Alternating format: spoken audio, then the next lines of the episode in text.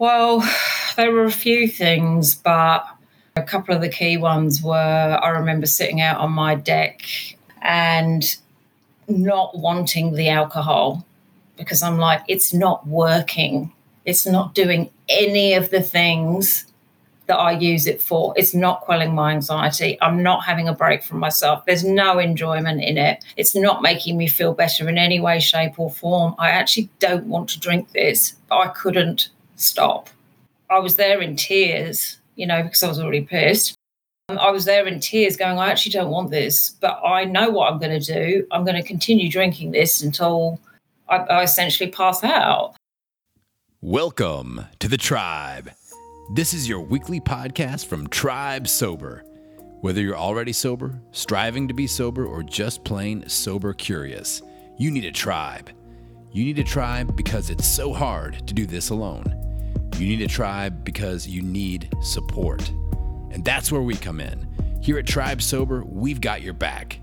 Here at Tribe Sober, we have people at all stages of the journey, all helping each other to stay on track.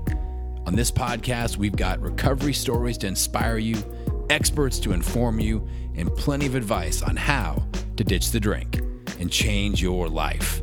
So here's your host, tribe leader Janet Gourand.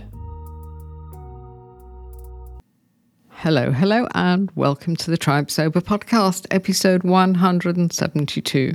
My name is Janet Gourand. I'm the founder of Tribe Sober, and I'm your host for this podcast. Here at Tribe Sober, we help people to change their relationship with alcohol and then to go on and actually thrive in their alcohol free lives. And over the last seven years, we've helped thousands of people to do just that. We created Tribe Sober because we know from experience that it's really, really hard to change your drinking habits alone. So at Tribe Sober, we're all about community. And each week we feature a community voice, just to give you a flavour of the awesomeness of our tribe. And Now I had to recondition my mind to start thinking about other things, and that's what the the you know the workshop taught me that I'm going I'm going to make have to make a lifetime change. I'm going to have to change my mindset. I'm going to have to do things differently. I I have to shift everything in my life in order to make that change. Um, I didn't change things immediately. It took a while. I you know I sat for a while just not drinking, but but I didn't change anything. Everything was still the same. I started buying non-alcoholic drinks. So instead of lounging with my bottle of alcoholic wine, I'd be lounging with my bottle of non-alcoholic wine. Um, yeah, it took it it took some time, but the workshop made me realize that it's it's a long journey. It's a lifetime process. I mean, it's not it's not a quick trip. You're not just going to go there, be sober, and that's it. It's you have to work on it for a long time. Everybody has to figure out how you're doing it, and you have to just stay on the path. Do it just every day. So, if you'd like to join our warm and welcoming community, just go to tribesober.com and hit join our tribe. My guest this week is Faye Lawrence, who's the founder of Australia's largest alcohol free community for the sober and the sober curious. Her website is called Untoxicated, and the focus is not so much on the not drinking bit, but more on the socialising without alcohol bit, which is a real struggle for most people after they quit. So they do dinners, bushwalks, sober singles nights, live music, and even roller discos. It sounds like a great way to find your vibe as a newly sober person. Another reason I wanted to talk to Faye was because research is now showing that there are definite links between attention deficit hyperactivity disorder, ADHD, and alcohol use disorder, AUD. Now, Faye was recently diagnosed with ADHD and she's keen to talk about it. So I began our conversation by asking Faye to introduce herself. Thanks so much for having me on, Janet. My name is Faye Lawrence. I am a grey area drinking coach. I am also the founder of Untoxicated, which is Australia's largest alcohol free social community. And I am also five years alcohol free.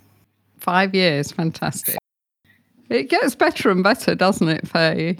These days, I say that sobriety is a gift that keeps on giving because it's, Yeah. for me, it's been like a kind of springboard for self development and finding meaning, finding purpose in my life.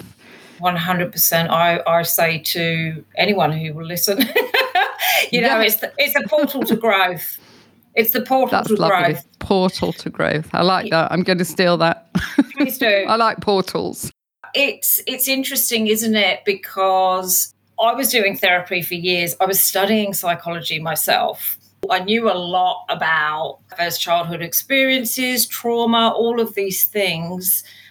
It wasn't really until i stopped drinking that any of it was able to properly sink in. Because you're giving it with one hand you're taking it away with the other. Yeah, yeah. I've coached so many people that have been in therapy for their anxiety and they mm. get sober and they say, Well, I'm not anxious anymore. So let's drive into your drinking story, shall we? Let's get all those gory details out.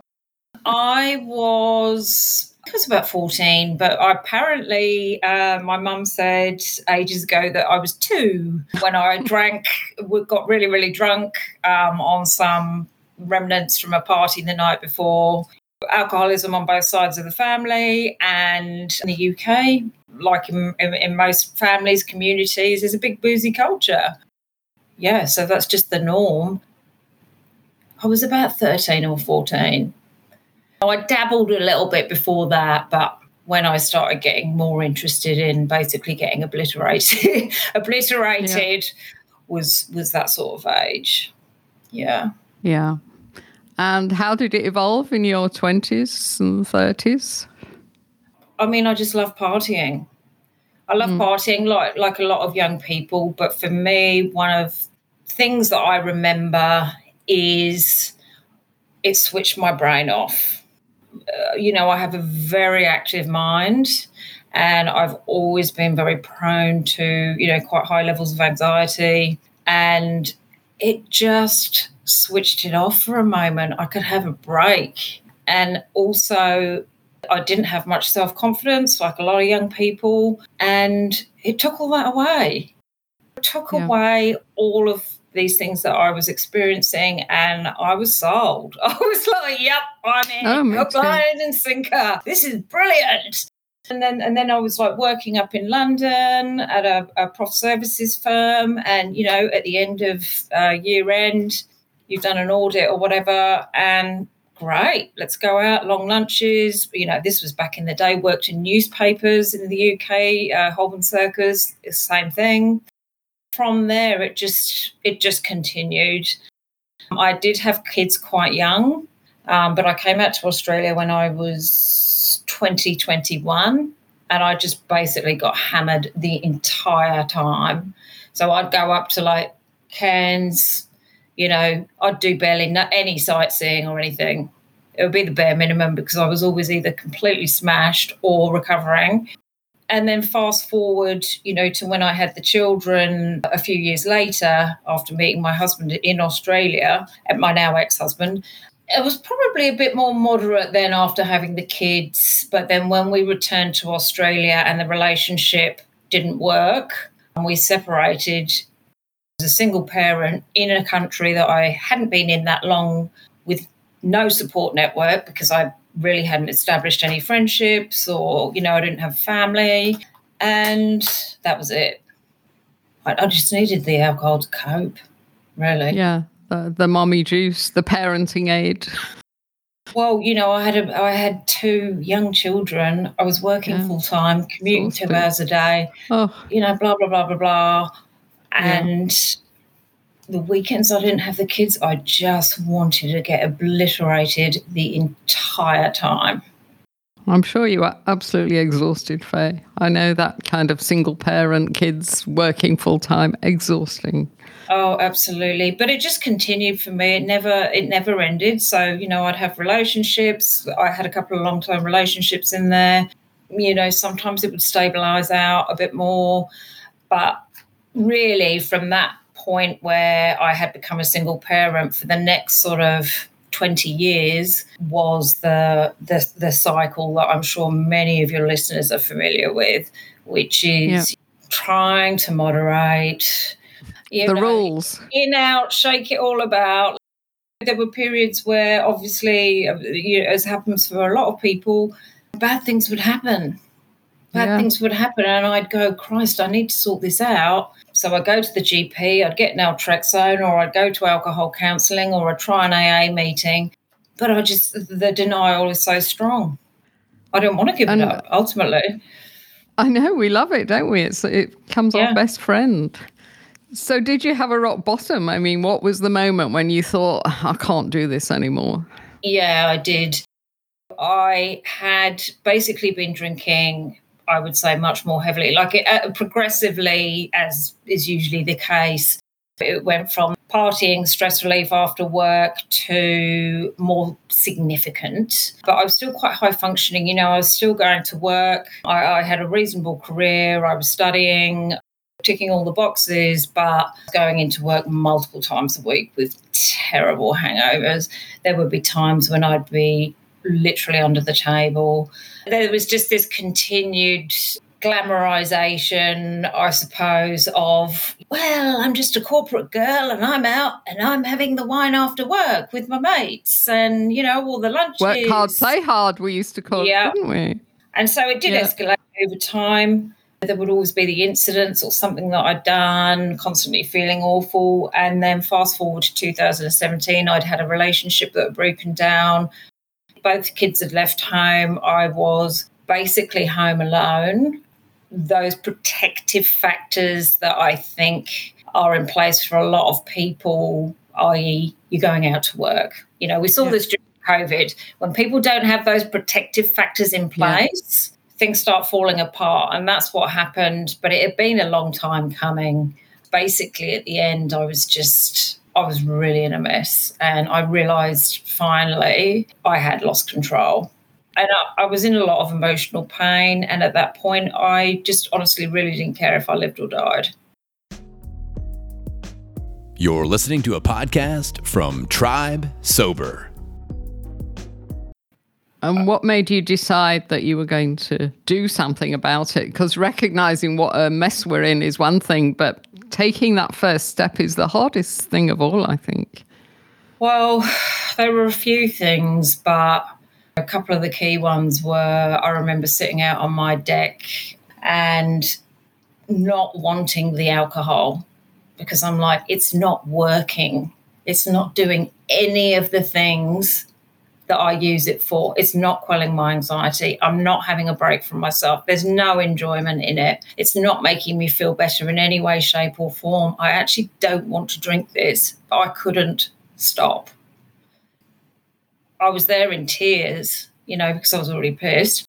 Um, I was there in tears going, I actually don't want this, but I know what I'm going to do. I'm going to continue drinking this until I, I essentially pass out.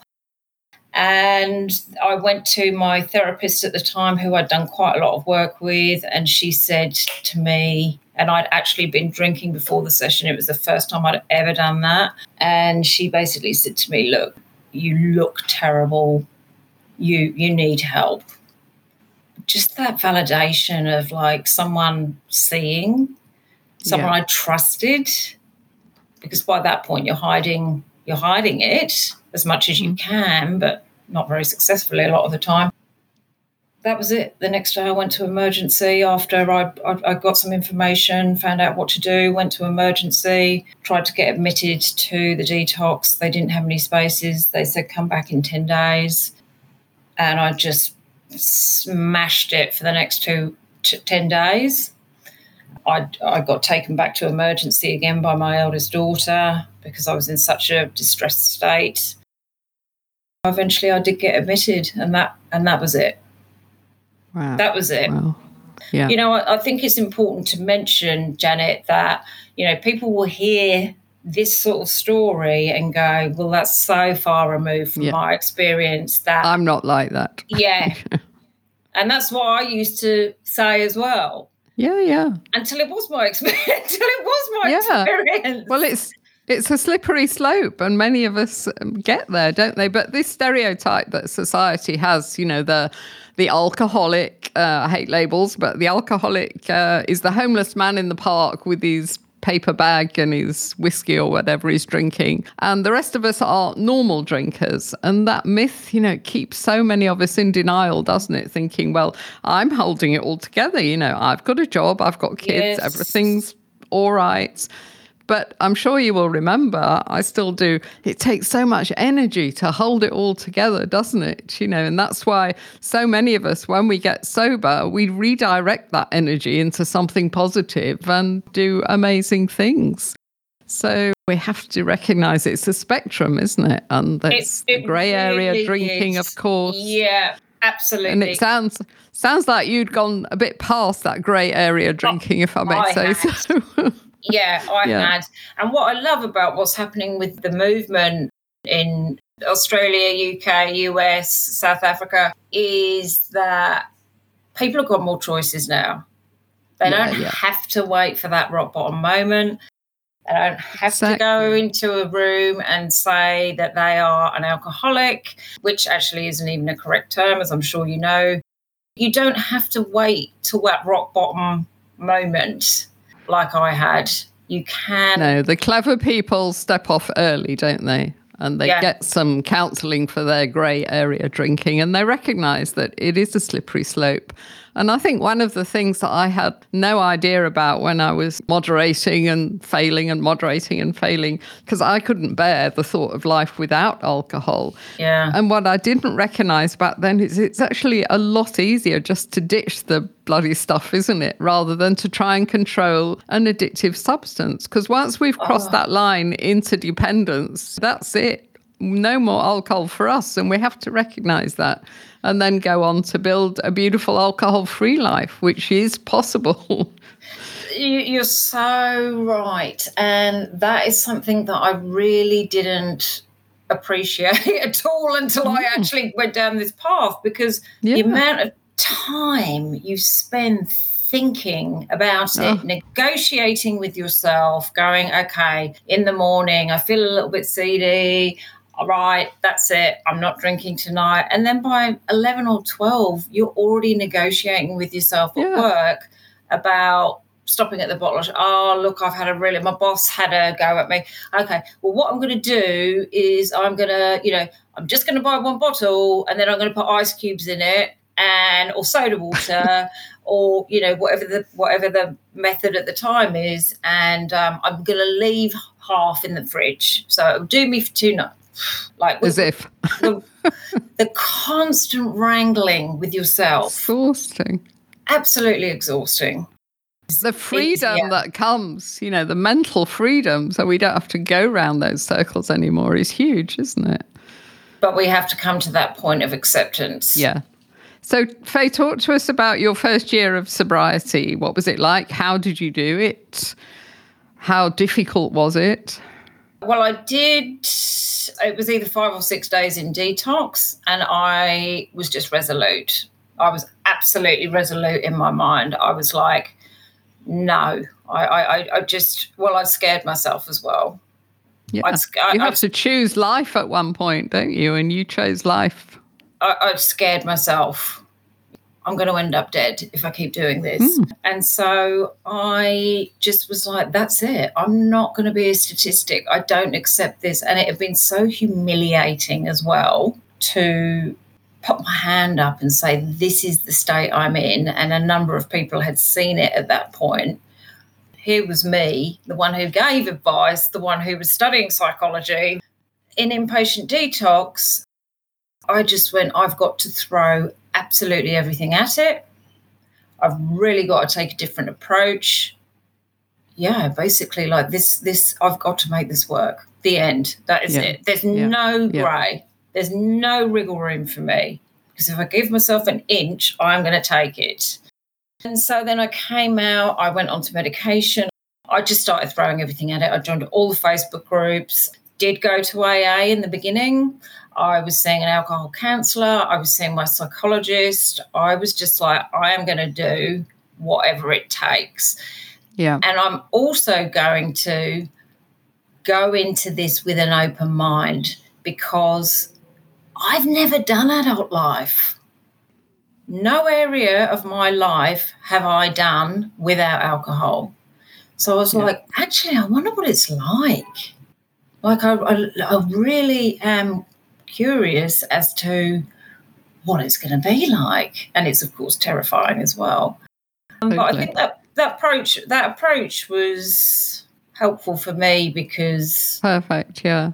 I love that. I mean, I'm always saying to people, they've got to, you've got to throw the book at your sobriety. You've got to do. everything. You've got to try everything and make it your priority for at Yes. least six months, and then you'll get there. I mean, nothing else is more important, is it? Because our recovery is like a foundation, and every, everything else rests on that foundation. And you're a, a fabulous example of of the success when you throw the book at it. But you can't tinker around with it. You can't do a little dry January there to convince yourself you don't have a problem. That was me for years. You've got to really go for it and get all the help that you can. And you've got to save your own life. yeah, that's that's basically it in a nutshell. You've got to want it. You've you've Yeah. just got to want it because that was 17 years between when I first sought help for my drinking to when I stopped. Have you heard that statistic um, that the Tempest came up with? You probably know about them. Holly Whitaker. Yeah, um, yeah, They're in the yeah. US, the Tempest. They're great. Anyway, they did a study. They asked 250 people in recovery how long was it between that moment when you knew you had a big problem and the moment that you reached out for help? And the average Mm. time was 11 years. I thought that was really interesting because Yeah. we think, wow, that's a long time. But I was moderating, i.e., failing to moderate and trying for at least a decade. So Yeah. it makes sense. It's it's and- not uncommon because the thought of life without it is just um, Oh. uh, unfathomable. You know, it's like what? How? Like no, I don't. I'm I, I'm not. No, that's not an option. That's just not an option. Mm-hmm. And you, you you just continue then trying to find ways to make it work. the fact that we don't see an option that's just the power of the liquor industry and how we've been brainwashed and manipulated for decades particularly us women. You know it's all glamorous and fun and every time you switch on a netflix movie there's a gorgeous heroine with her massive glass of wine. We've just been manipulated and i think part of the this journey is to unplug from the matrix see mm. through the bullshit and then you start to find freedom and you start to get angry Mm. i'm angry a lot of the time it's terrible you know the way women are manipulated and certainly i was for decades but it's lovely to work with people and gradually you see the scales fall from their eyes and they think wow One hundred percent. One hundred percent. I mean, Yeah. we are bombarded with messages through popular culture, through yeah advertising, just through sheer availability. You go to the cinema, you go to the hairdresser, you go to the children's party. It all involves alcohol. yeah And I, I I heard an amazing, uh, amazing statistic. Here I go again. I like statistics, but Yeah. from the UK, um, this doctor told me that in the last 30 years, alcohol has become one third cheaper. You know, the real price of alcohol. It's it's a third cheaper than it used to be, and it's obviously much more available we've just had a budget here in South Africa, and I think they've they've made alcohol about one cent more expensive. you know, as if that's mm. going to change anything. So mm. yeah, I mean the the gov it's a machine, isn't it? We've got the governments because they want their tax money, Tax. and we've got the liquor industry, Very and then of course. Because of all this, the peer pressure is there as well. You know, all our friends drink, and if you don't drink, it's well, you're boring. What's wrong with you? We have to Uh, go through uh, that fire. I'd actually say the last one is in some ways the hardest for people. Yeah. For, for, for people that I work with, and certainly for me as well, that judgment or feeling like you might be pushed onto the outer or you know will my friends still like me how am I, how's it going to how's Yeah. everything going to work socially it, it- it's, it's really confronting for people okay, well, I'll catch up with you then. Love to see you, but I'll wait till you start drinking again before Yeah, we have a dinner. I got that. Yeah. And then I, I used to get, if I hadn't seen anyone for a while, they'd go, Oh, hi, you know, how you doing? And they say, are you still doing that not drinking thing? like yeah. I was some kind of crazy person. Yeah, the peer pressure is is huge, but it's also a bit of a, a sort out, isn't it? Who are your real friends? Who are you, who are going to support you through this? Who can see that you're really in trouble here and you need to make a change? And who just wants you as a, a drinking buddy because they've got a problem as well usually. Absolutely. Yep, and that was my experience too. That was my yeah, experience so, too. You're able to discern usually within the first year who's actually going to be someone that's likely to remain in your life and who and sometimes it's really surprising and and very painful mm. I, I, wouldn't say all your friendships are going to change all your friendships are going to have to be let go that's not necessarily the case but you probably need to change the kind of the format uh, from yes. what, how they currently operate Yes, I do a lot of breakfast these days. You know, for what I used to spend on a boozy girl's lunch, I can go to the smartest hotel here in Cape Town and have a fabulous breakfast, you know, with gallons of coffee with my friends. You have to reconfigure your life, don't you? But yeah, I've certainly lost friends, but then I've gained a lot of wonderful sober friends that I connect much more deeply with than I ever did with my drinking buddies. But you definitely go through a a bit of a resort there, a bit of a reconfiguration of your uh, friendship group. So that's actually a really interesting point, Janet, because we think of alcohol as something that connects us to others. Yeah. And actually, it's quite the opposite. We're disconnected Absolutely. because we're not present, we're not really engaged. After, you know, half an hour, an hour, you could just be talking yeah. round and round in circles. And we come away and go, God, that was a great. Like I can't remember what we yeah talked about. because we're still buzzing. Yeah. Whereas when you're you're alcohol free and you're mixing with other people who are alcohol free, it's it's just there's a lot of power in that. It's much more honest. I, I related so much to what you said earlier, Faye, about you had to kind of learn how to do life. You know, I felt like that, especially with the socializing. And mm. the only way I, I coped with that was to force myself to socialize alcohol free, you know, again and again for months. And mostly I hated it. Sometimes I used to run away after half an hour. But mm. gradually I got there and I could relax.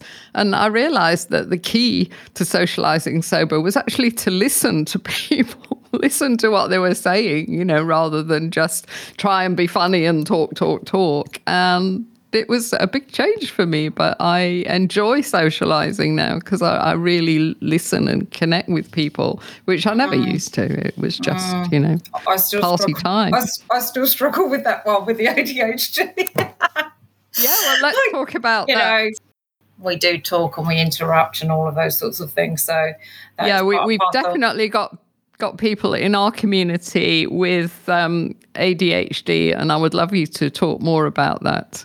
Yeah, sure. I mean, I got diagnosed last year. I was 48. There's a period you kind of do go through the five stages of grief where you're retrospectively looking over your life, you're grieving for all the things that you feel could have been had you got support earlier. But one thing that really angered me, I suppose, was understanding the link between ADHD and addiction um, and how many people are impacted and how many interactions I had had with mental health services or AOD services, and not once did anybody even suggest it was in the mix. That's a lot of people suffering unnecessarily who don't have enough dopamine in their brain, which is not their fault. It's a neurodevelopmental condition. You are born like this. Your brain is actually what makes you susceptible to addiction in a much more significant way than the general population. There's probably a lot of people people out there that are undiagnosed that are beating themselves up for, you know, being dependent on whatever substance because it can be as well for food and things like that too. And it's not your fault. Like, it's not your fault. Virtually all of my friends now in the cyberspace have been diagnosed. You're listening to a podcast from Tribe Sober. If you'd like to join our warm and welcoming community, Just head on over to tribesober.com and hit the membership tab. That's www.tribesober.com. And what are the signs, Faye? How do you know that you should be tested and how do you get tested for this? Well, for me personally, and I think the testing and so and the, the, assessment process is different in every country. But for me personally, I really started noticing probably about three years in that I never had that sense of peace, calm, lessened anxiety that people talk about. In my mind, it's doing ding ding ding ding ding ding ding ding ding ding ding. You know, I'm like, I am not at all calm, and my body is constantly tense or jiggling and so for me, there were just so many symptoms because I I am at the more significant end of, of ADHD, but it's things like obviously forgetfulness, blurting, impulsivity, um, inability to wait your turn with things. Um, you know, you're likely to be like really road ragey, for example, quick to lose your temper. You often not everyone, but have a history of fractured relationships, or you've changed jobs quite frequently, you get bored really easily, yeah. and you just really have a great deal of trouble concentrating. But very, very good in a crisis. Excellent if there's a deadline and you need to make things happen. The, the ADHD brain essentially has two modes interesting or not interesting.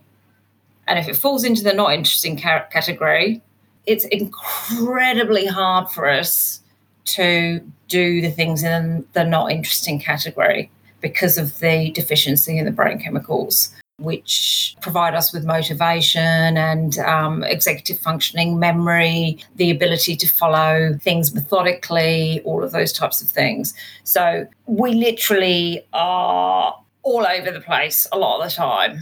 So, what's the solution, Faye? Are you on medication? How does that work? Because it sounds as if uh, ADHD has some positive elements, and you don't want to block those out, do you? I am medicated, but for me personally, um, I've been medicated now for probably about six months. It's a bit hit and miss. You were quite excited at first. I think that was probably when you wrote to me and said, "Oh, I've been diagnosed and I want to talk, you know, about it and help other people." So maybe that was the early days. The but maybe it is as simple as you know having tweaking the medication until it's it's the right level. Clinical guidelines basically recommend that it is a combination of things. It's not just the medication. You can't rely on the medication mm, alone. No. And I think by the time you get to my age as well, your neural pathways and, and, and habits and behaviors are all pretty firmly bedded down. And, you know, so there's there's all these sorts of things in the mix that kind of interplay with the condition.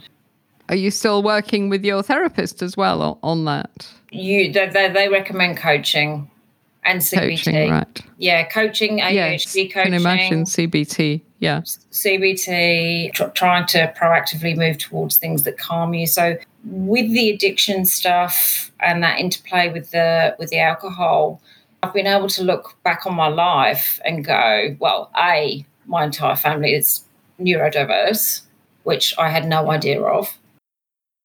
With this history of addiction in the family, it suddenly all makes they were self-medicating with yes. alcohol.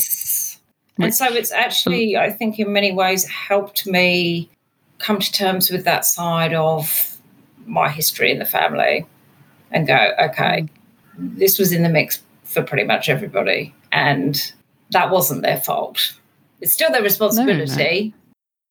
I mean, if anyone's you know considering whether it might be in the mix, certainly worth going to GP to get a referral, get it checked out. There seems to be a lot more openness now around Definitely. this, a lot more understanding. But really do your homework, pick who you go to because there is still a lot, even psychiatrists out there who don't subscribe to that it's an actual condition, even though it's one of the most well researched conditions out there. And you do hear about a lot of children having it these days. Children that used to be called naughty, now you know they've been diagnosed with ADHD. I know quite yep. a few mums who've got their children, you know, in this uh, in this treatment for ADHD. The earlier you can get it, I would say, the better it is. Yeah. because you're going to be able to start working with the brain rather than against it. But that's often when the parents get the diagnosis themselves, is when the child gets diagnosed and they go, oh, Yes, that's Well, very interesting. Yes, I do know a mum and her son, and they're definitely both both got it. Yeah, well, it's 80% heritable. So it, it's, it's, uh, it's absolutely inevitable there's someone else in your family. yeah. Well, If you thank ha- you for that. it. I'll uh, I'll put it in the podcast title, so you know, hopefully, a lot of people can can listen to this and think, oh, better maybe I'll check that out. Yeah. So let's go back to the what is it? Five years of sobriety now, Faye, that you've done. Yes. Yes, it done. Te- Thank tell me your- Your three top benefits. Oh my God, three top benefits. I mean, the number one for me is relationship with self. Yes. Yeah. You connect with yourself, don't you? Finally, you know who you are, what you want out of life. Yeah. Every other relationship you have in your life does stem, and it's not a selfish thing. It is about a reflection of how you feel about yourself. That's how what you're putting out there. And when I look back to how I used to treat myself when I was drinking, mm. I feel sorry for that person. I, I, I feel my heart goes out to what I thought was just the the way that you were in the world and how little respect I treated myself with and how little care I treated myself with. I never want to go back to that. So the the relationship that you build with yourself where you start to get to know yourself, you're actually starting to have your own back, you're starting to build self-trust, you're starting to respect yourself Yeah. that is to me the biggest gain. You Yeah. can spend years doing all this self help, personal development, go see therapists, this, that, and the other. But if you're constantly hurting yourself, essentially, you're certainly negating a significant significant portion of that because you're not walking the talk. Yeah, yeah. And I think it gives us self confidence as well because we tend to think, well, if I can do that, I can do almost anything because Oh, it's God. not easy No, to do and- that. And we did it. Exactly. It, it, it, you definitely do. You're like, right. And I gave up smoking a year later as well, and I'd smoked Yeah, my entire yeah. life too. Yeah, absolutely. It gives you that inner conviction that Yeah. no matter what life throws at you, you're going to be able to Yeah. handle it. Yeah. You're It's like bring handle it on, isn't it? Bring it on. Yeah. It's not going to be pleasant necessarily, but you'll deal with it somehow. Yeah. You'll find a way. Yeah. The second most important thing to me, pardon me, has been my relationship with my children. Yeah. I bet. Yeah. They must have been so worried about you, Faye. Yeah, and it, and I think that's one of the hardest things to forgive yourself for as well. Yeah. Yeah. Anyone listening to this who is having that little inner voice saying mm, they're worried about the impact on their children, please listen to that voice because the sooner you do it, the better.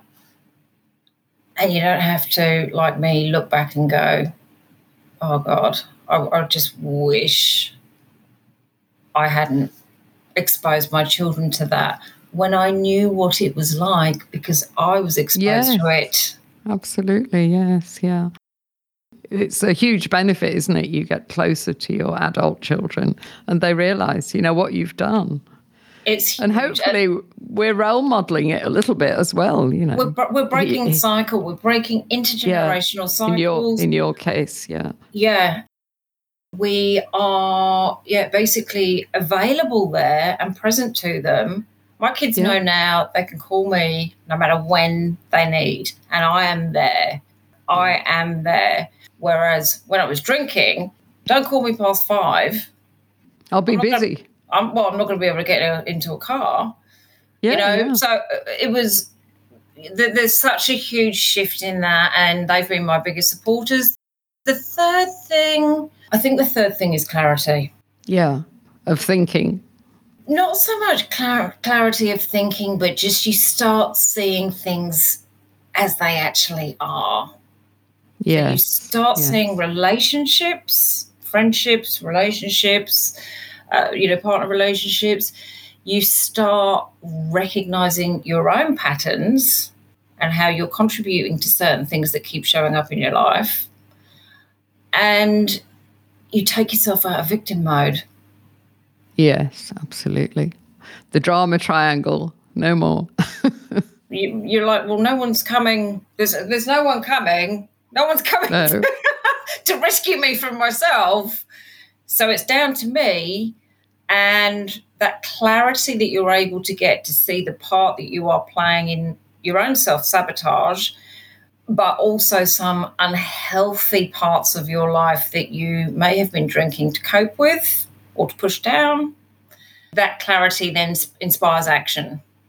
Yeah, yeah, I know what you mean now. We call it the dynamo effect, and I think when when you're sober, you start to look at other areas of your life, don't you? And you think, am I eating well? You know, am I exercising enough? And you know, we've got so many people in our community that have changed jobs, left their husband, changed Yeah. homes, moved countries. Things they never would have done if they were still drinking because it keeps you trapped, doesn't it? You're trapped in this Groundhog Day. Every day is the same, basically. Your your uh, story about how you wake up feeling grim, and then by mid midday you feel quite chirpy again, and you're planning the the evening trip, you know, to buy the wine, and and and that day repeats itself again and again. But once we ditch the stuff, we can move on and start making some progress. We're making space for better things, Yeah. and the alcohol Absolutely. is keeping us small. Last week, I was really quite unwell. I had um, some sort of viral thing. I was, you know, my whole body was aching. I felt nauseous constantly. I had headaches all the time. And I was like, I used to feel like this three times a week. We just get used to it. I used to think it's because I'm getting older, I feel like this. And now I I'm just- even older and I feel great. it blew my mind. It Yeah. just, it, it- you know, like how awful I was feeling and how debilitating it was. And I was like, I thought this was okay. Yeah, yeah. We accept it, don't we? It's madness. Madness. Yeah. So um, they're my they're my three things. But I mean, there's just so many. Thank you. It's hard to. Yeah, I know. I know. Everyone says that one else and benefits. They go, oh, how long have you got?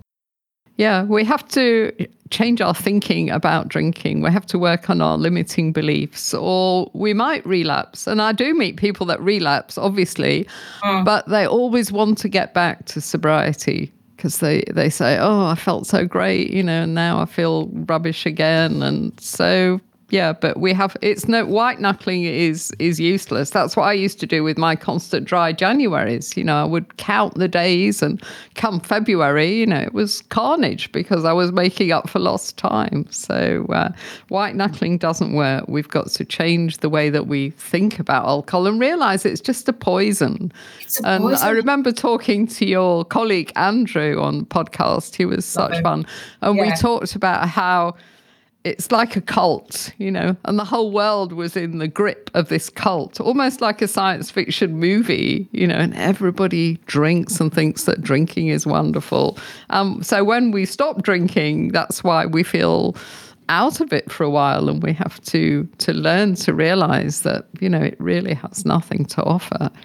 And i heard something lovely just this week. Someone said um, rather than asking yourself am i an alcoholic ask yourself am i living my best life and i thought that was beautiful and it's because alcohol will always prevent us from reaching our potential in life even if it doesn't destroy us and that's a, a great way to look at it i think Yeah, I, I my, the question I ask is: Are you the person you want to be with Yeah. alcohol in life? Are you the parent you want to be? Are you the Yeah. partner you want to be? Are you the entrepreneur that you want to be? And often the answer to that is no, because alcohol is, if people are actually willing to be honest with themselves, messing up those things. yeah Um, Yeah. So you're giving up, you know, one thing to gain yeah all this stuff, all of this stuff. absolutely yeah But you just need to give yourself the opportunity to actually see what that's like. And then, Yeah. And that's where the clarity will come in. But you have to be sober for a while to see that. that's right. Yeah. Every Saturday afternoon, we open up our Tribe Sober Zoom Cafe. It's a safe space where our members can connect, check in, and just shoot the breeze about alcohol free living. If you'd like to be a guest at the cafe one Saturday, just drop us an email at janet at tribesober.com. That's Janet, J A N E T, at tribesober.com, and we'll send you an invitation. So let's talk about Untoxicated. When did you found Untoxicated and why and what is it? Well, one of the things for me, Janet, was that I was always very social and, uh, you know, I was very social and it was a real mental barrier for me times when i was trying to address think like okay well i want to cut back but how's that going to work because everyone i know drinks and what would i do i'm just going to be sitting at home anyway it was probably about a year after stopping that i decided i needed to you know i was over that sort of the hump of taking it day by day and just going. And then you get to the point where you're like, okay, I'm feeling fairly solid. What next? I want some. I want some friends. You know, I want people like me. I don't want to go to a recovery program and hang out with people that I do not. Uh, and that's no offense to those people at all, um, but that I just don't identify with. I'm not on the same. Yeah. They're not my people. Yeah, um, you've got to find your people yeah so that's basically when i created untoxicated so that was 2018 i just started with a small meetup group and i would go along maybe one person would turn up 2019 i decided right if i'm going to do this i'm really going to put some effort in so i started holding them every week and then we started getting some media coverage we got some national media coverage and then we opened sydney and melbourne and so now we're in those three locations. Really, the whole idea with with Untoxicated is basically the deal here is you just don't drink at the event. That's it. Yeah. you rock up, you have a meal, you watch a movie, you do a bushwalk, you do a kayak, you do a sober karaoke or whatever it is, and you meet other people who are on the same path and you can see what's possible if you're not already yeah that's the thing, isn't it? There's learning there. Wow, you can have a social event without alcohol. Who knew? Yeah, and that's a big thing for people. But also, you're putting yourself in environments where historically you've probably always drunk. So, how do you get used to being in a restaurant? Every time you've gone out, wine has been a big part of your meal, or, or you know, food wine matching, or whatever it is. Well, if you go with a group of people and the whole table isn't drinking, you're exposing yourself and you're seeing what it's like, but with no threat that, oh God, I'm white knuckling it because like everyone, other people on the table are drinking and that's triggering. And, you know, so you're starting to rewire, the, rewire those neural mm. pathways and gain some evidence that it's actually possible for you. Yeah. No, and it's great. You know, really the whole thing as well is like sobriety is hard a lot of the time and it can be quite heavy going and you've got to have a place for fun. So, talk to us about the coaching and how people can find you. So, the coaching, I probably do operate maybe slightly differently from other coaches because I do have the psych and I'm also studying counselling as well. Really, just meeting people where they're at. So, I am a grey area drinking coach because there's a lot of people that fall into that category but it's all online. I do it all online. Uh, my clients are mainly males and females. Uh, they're mainly professionals, people that are actually quite successful in their lives, and then behind the scenes, the alcoholic. Yeah, they're doing what we were doing, holding Correct. it all together. Just yeah, they're, they're basically people like I was. Yeah, I really like to basically look at the, the person's whole life and kind of go, right where the, where how do we get you where you want to go essentially and i yeah.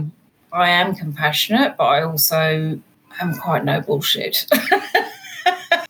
and how yeah. can people find no bullshit oh, how, people, how can people find me um fayelawrence.com.au so that's fay with a, an e on the end f-a-y-e uh, lawrence is l-a-w-r-e-n-c-e yeah, so hop on there or come to Untoxicated if you want to have a look at that. Want to have a look at any of our socials? We post things out on there that might be helpful for people in on this journey. Uh, that's Untoxicated, so not an intoxicated, untoxicated.com.au. So, last question, Faye. If someone's listening to this and they think, oh, you know, I, I, have got a problem, I know I've got a problem, but I just don't know where to start, what do you think is a, a good starting point? Because of the shame and stigma that people often feel, I do tend to think, depending on the severity of the problem uh, for the individual, the online communities can be really beneficial to kind of just get a sense, dip your toe in. Mm. You don't even have to post. It's just a way of being able to yeah. observe and go, oh my God, there's actually mm. it's not just people. me. yes. And these people, you know, these people in here are experiencing the same things. And I thought that this was just just a me thing. Go to GP as well. That's another option yeah, I mean, there's there's usually in most countries some sort of peak body or there's some sort of helpline that you can also call. Um, so just give it a Google. Yeah, and and listen and learn for the even if you're still drinking. I say to people, yeah, yeah. Well, hopefully someone's listening to this. And it doesn't matter how many times you try, fact that you keep going, and that's a that's yeah. just part of it for so many of us a lady in our community, she had 84 day ones and now she's two years sober and oh so happy. yeah. Love keep that. going, keep going. I know. Never never give up the struggle. That's the only failure, isn't it? If you give up trying. Don't so, give up trying. Um, it doesn't mean you've learned from all of those times. There's yes, been something that yes. you've learned. Thank you so much, Faye. I just love what you do and think you should open up here in South Africa. Let's pull out some key points. Faye explained that she'd been in therapy for years, but it wasn't until she stopped drinking that the healing began. She refers to sobriety as a portal for growth, which I really love. Here at Tribe Sober, we often call it a springboard for self development. The combination of alcoholism on both sides of her family and the influence of the boozy UK culture resulted in Faye beginning to drink at the age of 13. She loved partying and found it enabled her to switch off her overactive brain. She began working in London, which of course meant she was a member of the work hard, play hard culture. Faye had her kids quite young and then she relocated to Australia. Her drinking calmed down a bit after she had children, but then it ramped up again when she separated from her husband. As a single parent in Australia, she felt rather isolated she had no family there and hadn't really managed to establish a friend network. With two young children and a full time job, she was struggling to cope. Her kids alternated between Faye and her ex for weekends, so when her kids were away, Faye just wanted to get obliterated for the entire time. For the next 20 years, Faye was stuck in the moderation trap, that dreaded cycle that so many of us are familiar with the cycle of trying and failing to cut down over and over. Now and again, when she'd overdone it, she'd go to alcohol counselling or an AA meeting or to her GP for naltrexone, but her denial was strong, and of course, she didn't actually want to give it up. Such a crucial point Faye made there. It's no good trying to quit drinking because we think we should, or because our partner or doctors told us to, we have to really want to quit and realize that we'll be so much happier and healthier without it, and realize that it adds nothing except trouble to our lives. She describes herself as a functioning alcoholic, keeping her career and family going and ticking all the boxes of a successful person, but going to work with terrible hangovers multiple times a week. In 2017, her relationship broke down and the kids left home. As an empty nester, she found herself home alone. That's when she hit her rock bottom. That's when she realised she was no longer in control. That's when she got to the point where she didn't care whether she lived or died.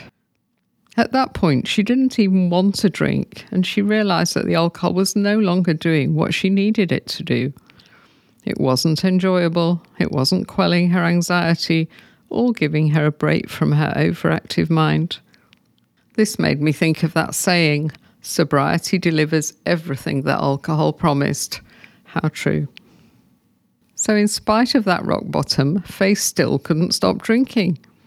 Her trigger for change was a trip to her therapist, who told her that she looked terrible and she had to get some help. So she got admitted to hospital for a detox. At this point in her story, Faye pointed out that people will be listening to this and thinking, well, I'm not as bad as she was. Well, Faye used to think like that, and she wants people to realise that it's a very slippery slope. So if you're on the slippery slope, please be smart and step off it as soon as possible. Go to tribesober.com and hit join our tribe right now. Faye and I both love the modern recovery movement and the fact that nobody has to walk into a room full of strangers and say, I am an alcoholic these days. Because there are so many different paths to sobriety, which means that nobody has to actually wait until they hit rock bottom. After her detox, Faye threw the book at her sobriety. She took meds, she joined sobriety groups, she went to a counsellor and AA meetings. She decided to do whatever it took. And she also decided to go into this with an open mind. Keeping an open mind is so important. Somebody asked me about our Zoom workshop the other day. She was nervous about attending anyway, and she asked me what on earth we were going to talk about for four hours. So I suggested she attend with an open mind, and she loved it. I think we panic because we think that we can't survive without our wine. But once we join a community and see how other people are thriving in their sobriety, we realize that not only is this thing possible, it's life changing. It made me smile when Faye said that she'd never done adult life. And apparently, our emotional maturity stalls when we start to drink heavily. Both Faye and I started drinking in our teens, so we both had to learn adulting.